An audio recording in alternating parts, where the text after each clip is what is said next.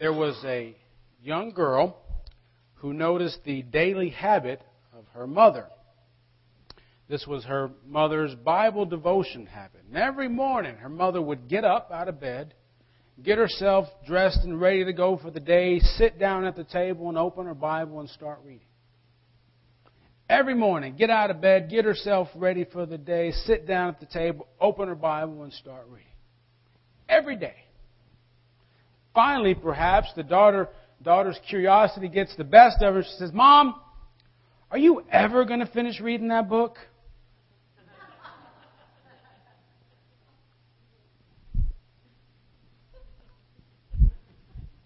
What do you think? She ever, did she ever get finished reading it?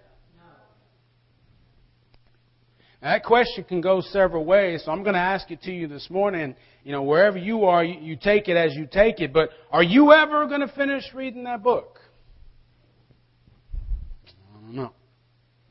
Over the last couple of weeks, uh, some of us on Sunday evenings have been studying John Wesley's uh, three rules of living. Okay? Extra credit. Who can give me the first one? Thank you. Do no harm. Good. And to spread the wealth, who can give me the second one? Be good. Do good. Being good, that's a whole nother sermon. Do good. And who wants to be valedictorian? We still got another six hours before we meet tonight, but who can tell me the third rule that John Wesley had? Stay in love with God. Don't even let me finish the question. Just blah. Stay in love with God. These were the uh, rules that John Wesley gave to as this Methodist movement, as it were, started growing and more people wanted to be a part of it. These were the rules he gave to each person. You do no harm, you do good, and you stay in love with God. Now, stay in love with God, that is Bishop Jobs, who's the guy, the author of the book that we're following. That is his translation of John's, John Wesley's third rule. John Wesley's third rule was to continue in the ordinances of God. Now, what does that mean, really? Well, think about when our youth were up here and, you know, they, they tore that paper and reminded us of how old that material was. And then they tore the second layer to remind us of all the stories that are in there, stories that we can go and read. And they got down to that final layer, and it was gold reminder that there's nothing more precious than uh, the gift that we have God's Word. And since it is so precious, and since it, since it is so valuable in that sense, we ought to be able to love God enough to know what God says to us. And so, what John Wesley meant continuing in the ordinance of God was to continue to find out about who God is what God wants for us. Now, just because you heard that, don't think you don't have to be here tonight because there's a little more to it, but basically, that's it. Now, in these last two weeks and this week as well, the Apostle Paul has also kind of helped us promote these three rules. We've been looking at some of the uh, letter to the Ephesian church, the book of Ephesians.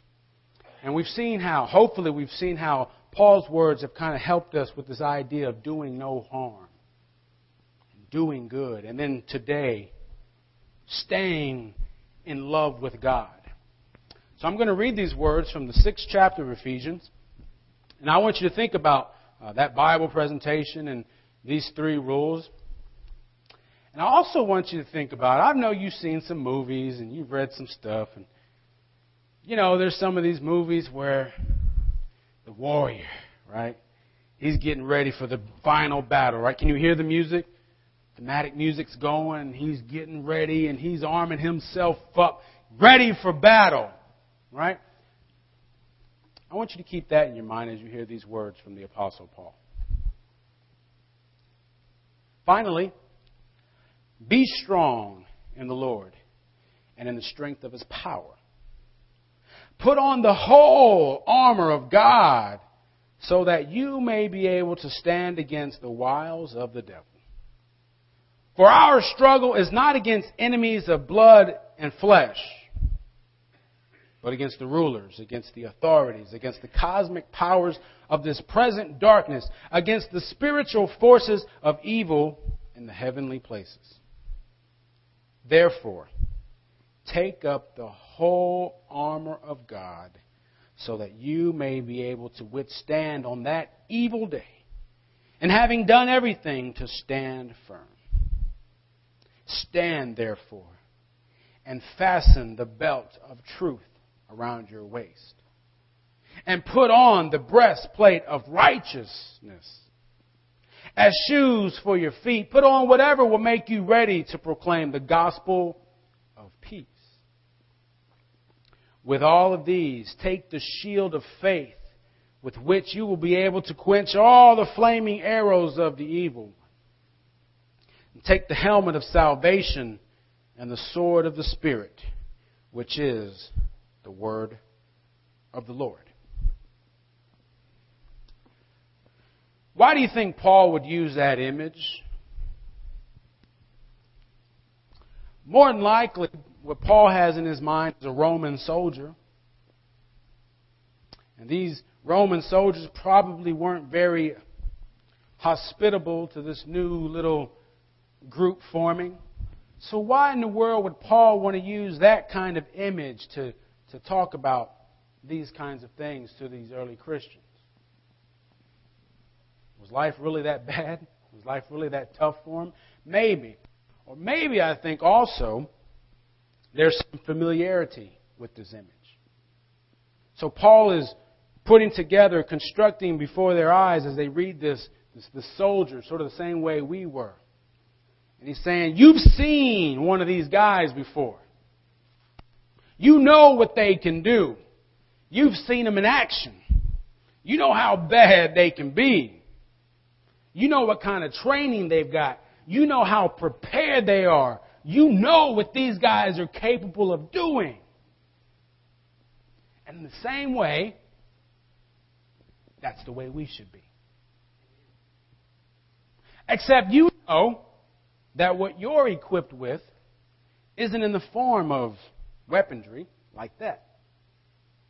You, your equipping doesn't come from sage advice or cosmic powers.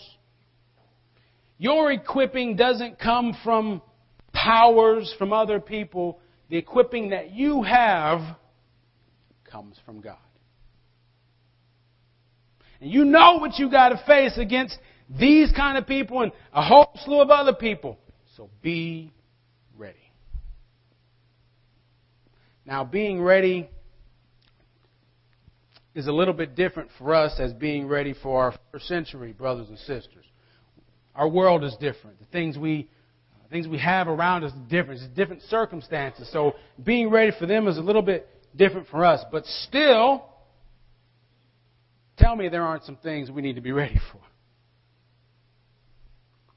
The Apostle Paul gives six things to use to be ready for whatever it is, whatever you want to put up in your mind, whatever's going on right now. Use that as a great example. Six things. And you're think I'm out of, my, out of my mind, but as long as you get this into yours, right? Six things. One, two, three, four, five. Right? Now what Paul said? A belt, a breastplate, shoes, shield, helmet, and sword. Right? We hadn't done a spiritual exercise in a long time. So everybody get ready. Kind of get, do your little exercise. Ready? One, two, three, four, five, six. Again. One, two, three, four, five, six.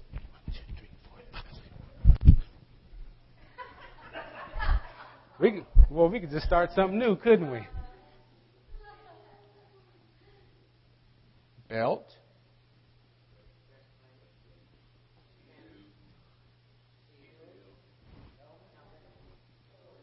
Tell me, tell me that in your life, there hasn't been some time when truth wouldn't have made all the difference for you.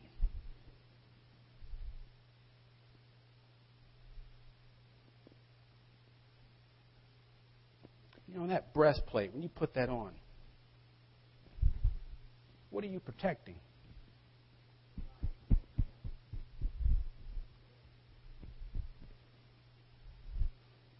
I don't care who you are, I don't care how smart you are, how much influence you got, nobody is ever going to be able to convince me that more peace isn't what our world needs.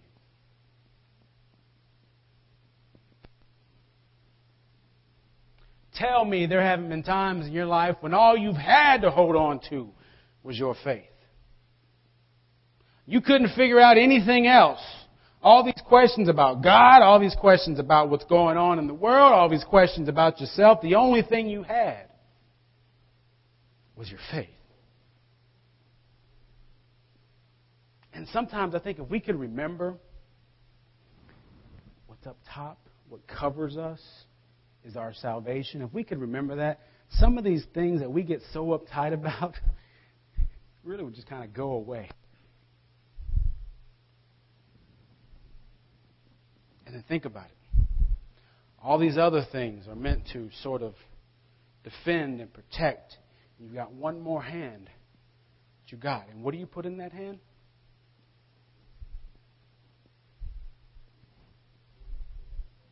Which is Word of God.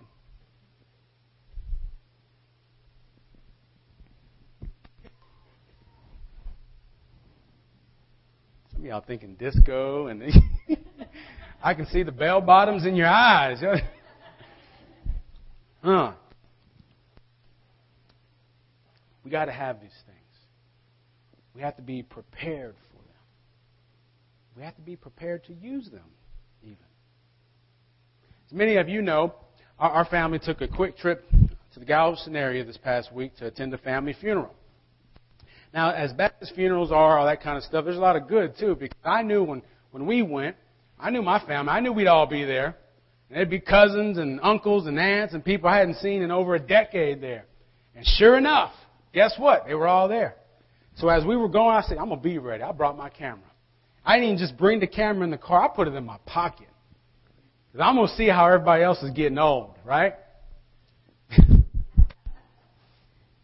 so I'm there. We get there Wednesday night, and we were at the, uh, the visitation. Sure enough, there they were. Boy, and some of them hadn't changed a bit. Just as funny. It's a good time. We laughed together and all that stuff. And then Thursday morning, we had the funeral. Everybody was still there.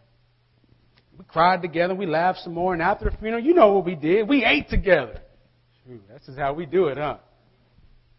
And you know, I wouldn't be telling you this right now if I snapped me some 200 pictures of everybody that night. But don't you know that I was there Thursday night, Wednesday night, Thursday morning, Thursday afternoon with all the family I hadn't seen in forever. And guess where my camera was? In my pocket.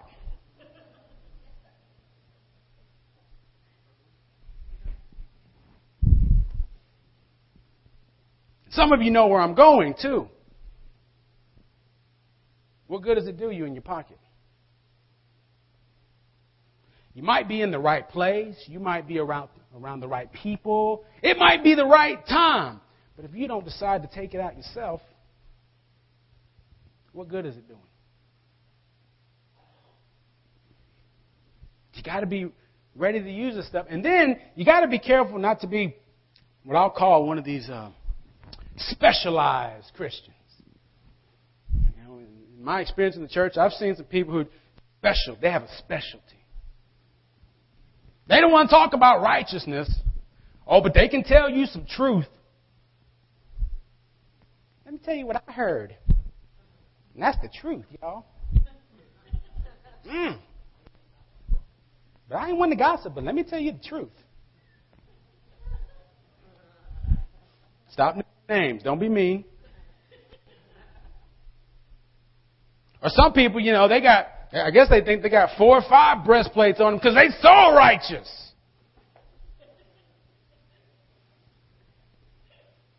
Hmm.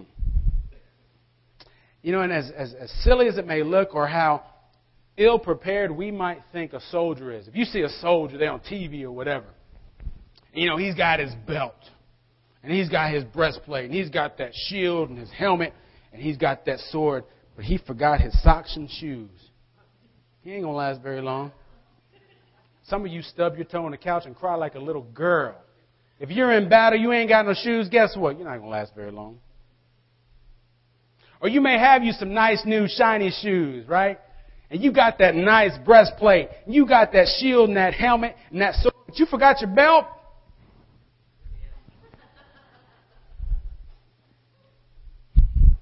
You won't be too embarrassed to do anything else. In the same way with us. We need to learn how to use all of these things.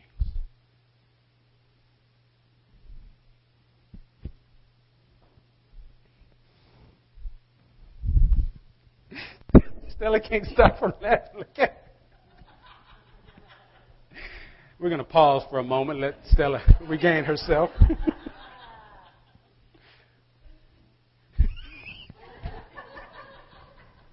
Y'all can't see her face.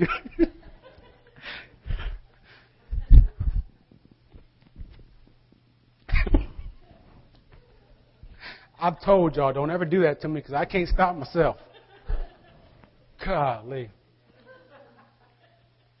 What sermon am I doing? We're not sure. Yeah. This. Pew, pew. Look at you. Bell bottoms. Uh, sway. Uh oh. Butterfly collar. I done lost y'all. mm. I know what I was saying. We got to be ready, don't we?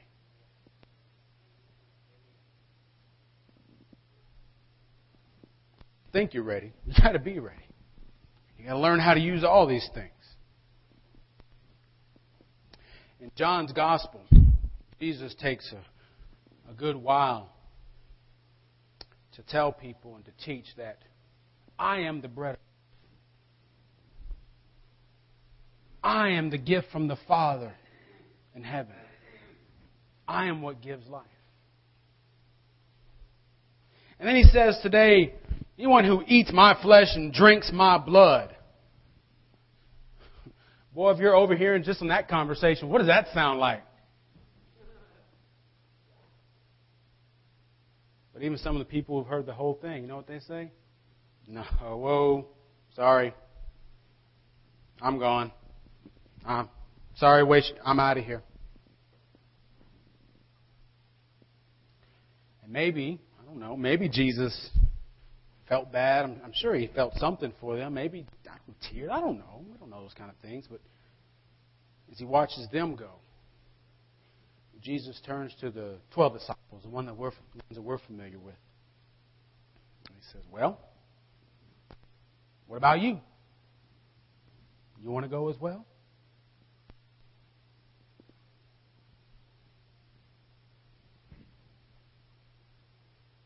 Peter says, Lord, who are we going to go to? You have given us words of eternal life. Where are we going to go? We're ready with what you give us. We're ready.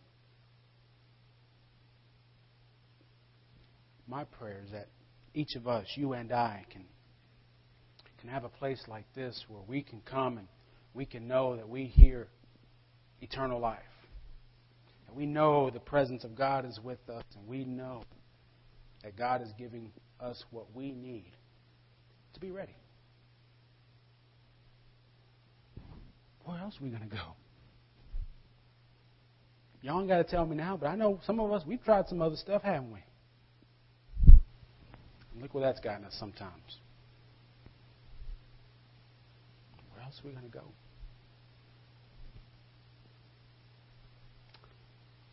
Friends, may you be ready. May you be ready the way God has made you ready. And may each of us know the words of eternal life. In Jesus' name.